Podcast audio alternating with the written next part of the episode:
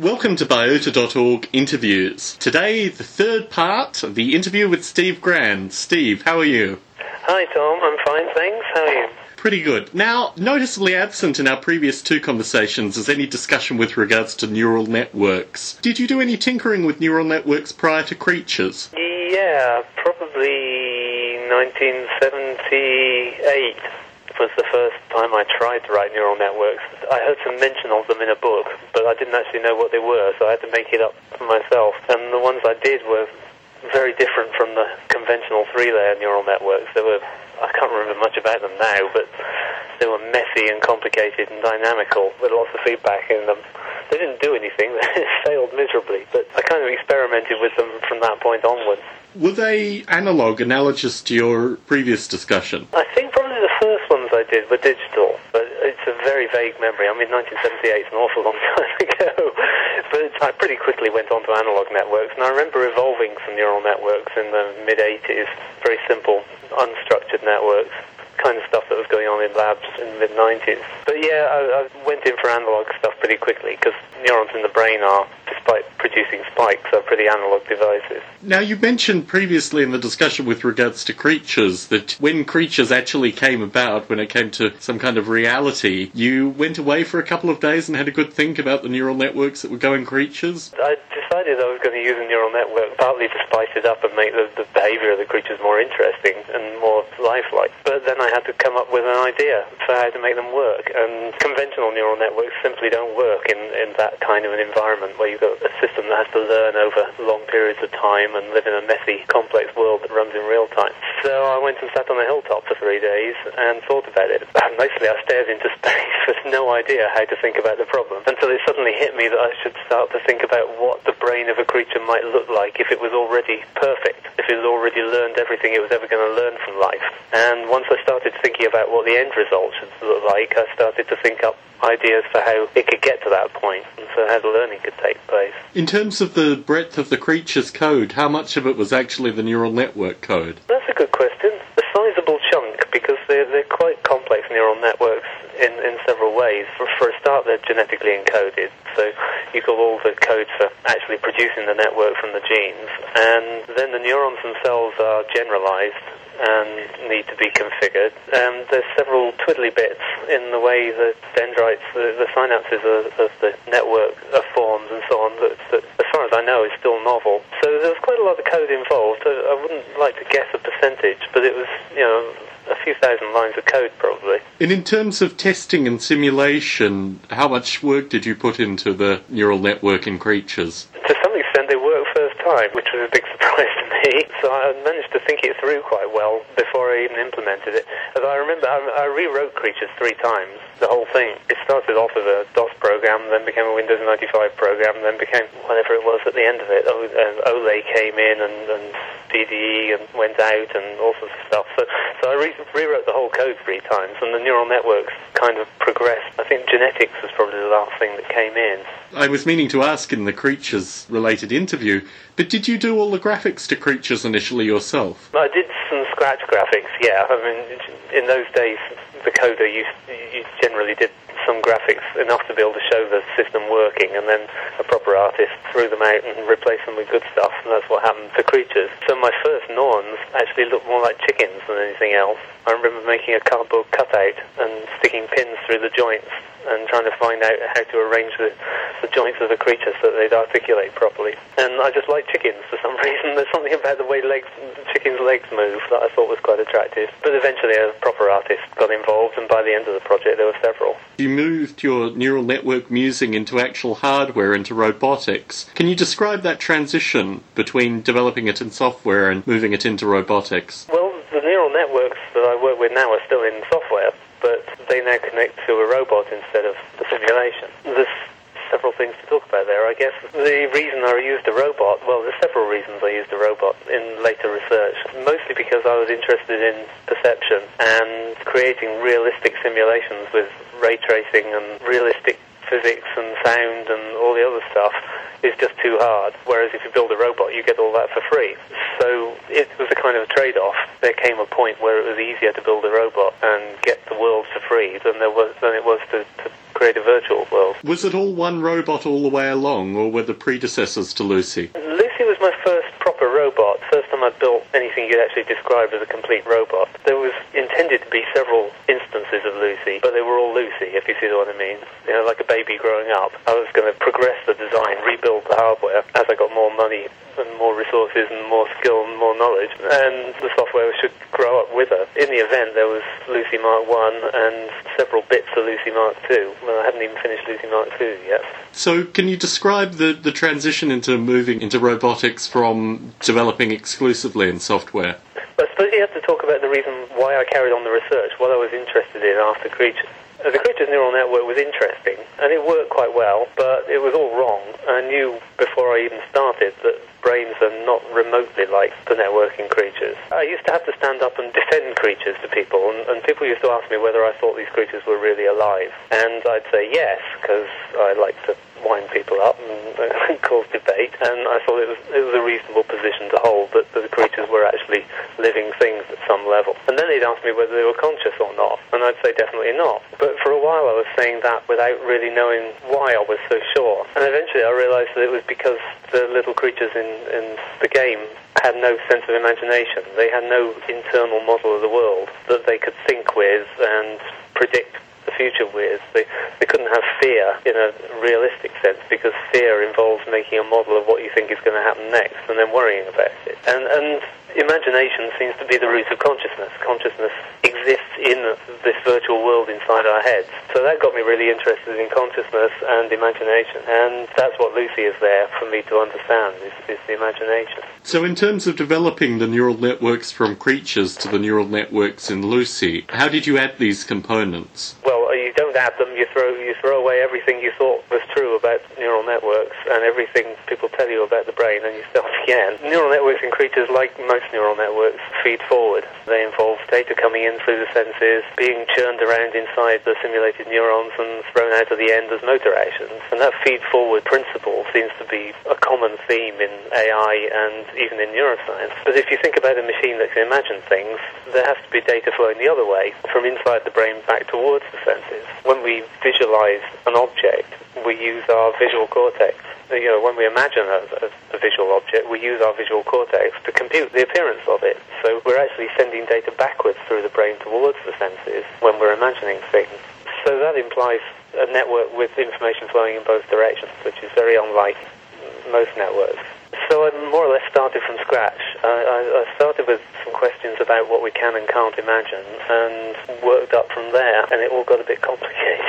So, in terms of these metrics that you've described, of things like imagination and feed backwards as well as forward, how far did you get with Lucy? Can recognize bananas. Her biggest achievement in life is recognizing bananas, which is a bit of a sidetrack, really, because I'm trying to understand perception, because perception is part of imagination. We were using the same kind of circuitry to perceive the world outside as we use to generate an internal model of the world. And the most characteristic thing about perception, the most odd thing about perception, is that it's invariant. If you look at vision, when we see a banana, it just looks banana shaped to us, whereas the actual pattern of yellow dots on our retinas changes from moment to moment as the banana's rotated or moved from side to side or seen end on or brought towards you and moved away. So scale, translation and rotation dramatically change the, the, the, the pattern of sensory data. And yet bananas still look banana shaped to us. We can even recognize a banana if you cut it up in slices or peel it from both ends. And so there's something really weird about that. You, you actually find that invariance, the, the ability to recognize something completely independently of where it is, how big it is, and, and what way round it is, applies to touch as well, and hearing, and lots of other senses, probably all senses. So I got absorbed in trying to understand that principle. What, what on earth is going on? Because most attempts to make perceptual systems in computers don't handle invariance. We use character recognition to read checks and handwriting from forms and so on. And it works fine as long as the letters are more or less the right way up and in more or less the center of the box. But if you turn the letter on its side or move it to one corner of the box, the system can't recognize it anymore. Uh, so most of our, our perceptual, our artificial perceptual systems are not invariant. But if, if you're trying to understand the brain, since that's such a characteristic feature, you really need to understand how it works. So I got sucked into trying to understand how it works, and that's where the banana recognition came from. But could it ever get to the stage where Lucy became so transfixed with bananas that she started dreaming in bananas? in she was dreaming of bananas, yeah, but not as much as I would have liked. And that's an important point. And my main theme is trying to understand imagination, that ability to generate mental images and manipulate them in your head. And although I came up with a scheme that could recognize bananas from any angle and distance, it doesn't really show enough of those characteristics to satisfy me. So I kind of lost track a little. There are certain things about this invariance that really interested me about coordinate transforms, and it's a bit complicated. but I really wish that I'd managed to get the imagination thing showing up a bit more. It wasn't really there in my first model, and that's something that I'll have to worry about in the future. It shows I was on the wrong track to some extent. Now, you've talked a little bit about Lucy 2. Is she going to dream of bananas? And now that's another side track. Lucy 2. Lucy 1 was a pile of junk. Built her over a weekend, more or less, out of bits of aluminium that I'd bought in the local hardware store and cheap electronics. And then I built five little computer boards to go inside her, and it was very, very primitive. Very sloppy engineering. I'm not very good as an engineer. And so it wasn't a very good hardware platform. The cameras were low resolution and clunky, and the muscles even though I put a lot of effort into them, were very twitchy. And it's very hard to be intelligent when your body is useless. This is one of the problems with AI research in general. People make robots that have got two wheels and a bump sensor on the front and then wonder why they can't make them intelligent. Well, how intelligent would you be if you were born with two wheels and a bump sensor on your front? You know, you have to have powerful senses and powerful motor systems before you can be intelligent. And Lucy Mark 1, she just didn't have the capacity to do that. So I decided to build myself a new robot and I got some funding for the first time in my life and set two to build Lucy Mark II, but it turned out to be a lot bigger problem than I had thought. And I got absorbed in the problem of muscles, and that kept me occupied for a year or more. And I never really came up with a good solution to the muscle problem. So Lucy Mark II is, let's say, on the back burner. So, if she's on the back burner, what are you working on currently? I'm writing a game again. It's a good thing you mentioned that. yeah, I, I, I got sidetracked. Be, I ran out of money for Lucy Mark II. I mean, it was lovely to be funded for a while, but when the funding runs out, suddenly you find yourself with no work. And I couldn't find any more money to carry on with robotics. So I got involved in a project to make a virtual ecosystem for use in school, a 3D ecosystem. And unfortunately, that didn't raise any money either, and the project fell apart. But because I'd written an awful lot of 3D simulation code by this time, I decided to turn it into a game. So for the last few years, I've been working on uh, a game that's currently called Symbiosis, and it's, it's an artificial life simulator. But I don't want to go into too much detail about it just yet because I'm not entirely clear how it's going to turn out myself. Well, there's a running joke in artificial life that it's a zero billion dollar a year enterprise. so I, I, think this is a shared theme. In terms of where you are currently, you've you've recently changed location. Is this a philosophical reawakening in some regard? Well, opportunity, I suppose. New country, new circumstances. Uh, will uh, kick my brain into action, maybe. Things have got a little bit stale up to press. Um, yeah, I'm hoping for some, some new ideas and new directions. But it's early days yet. Moving is complicated and long business. And for the podcast audience, you're currently speaking to me from Louisiana. Is the area affected by the kind of remnants of Katrina at all? Uh, yes, it seems to be. I mean, this is not my area. You know, I don't know the, the place very well, but yes, there is an awful lot of evacuees still around, and it, it certainly seems to have had an impact. I mean, the subject comes up more or less every day in someone's conversation. So this is, on a number of levels, a complete relocation for you. What is your sense with regards to how this will affect your development? Who knows?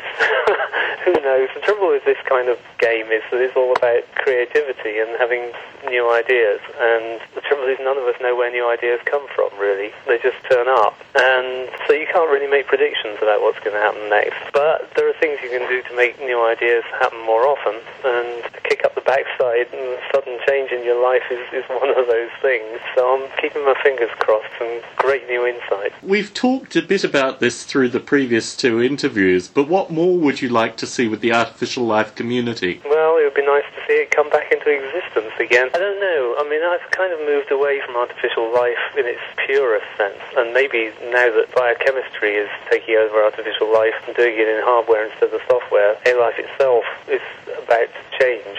But my interest has always been in biologically inspired AI, so taking an artificial life approach to, to the problem, and that's still as valid as ever because we still don't have a clue how the brain works, we still don't have a clue how to make bottom up intelligent systems. Who knows? Where do you think the insights could come from? I mean, you've you've touched on a number of different areas. You've touched on robotics. You've touched on neural networks. You've touched on analog systems and various other things. You've seen game development. You've seen academic research. I mean, from all this experience, what insight can you give? The answers lie in neuroscience. I think the insights that we first of all didn't look for and now wish we had lie in neuroscience, understanding the brain. The problem is that neuroscience is rather bogged down in its own ideology and needs a bit of a kick up the backside itself. So I think probably the future lies in computational neuroscience, in, in using computer models to simulate real biological systems, but looking for the engineering principles that are at work. This is why I, I find artificial life interesting, because I've always been interested in biology, but biology is really obsessed with the details. How did this particular organism evolve in this particular environment on Earth? And real biology is horribly messy. And artificial life's nice because it looks for principles. Uses computer simulations to try and find out what the basic ideas are that lie behind life. And I think there's a need for the same kind of thinking in neuroscience that instead of modeling precise details of, of neural systems, we should be looking for the engineering principles involved. And a lot of people are, but there's plenty more scope in that direction. So I think the place to look for the future is, is computational neuroscience, using computer models to simulate complex neural systems. But I wouldn't bet any huge amount of money on when that's going to make changes. Well, I've got to thank you very much for the opportunity not to interview you once, twice, but to interview you three times, Steve Grand. Oh, you're welcome, Tom. You can come back and do me a fourth time when I've had some new ideas, but just leave it a decade, eh? Be sure to let me know. I will.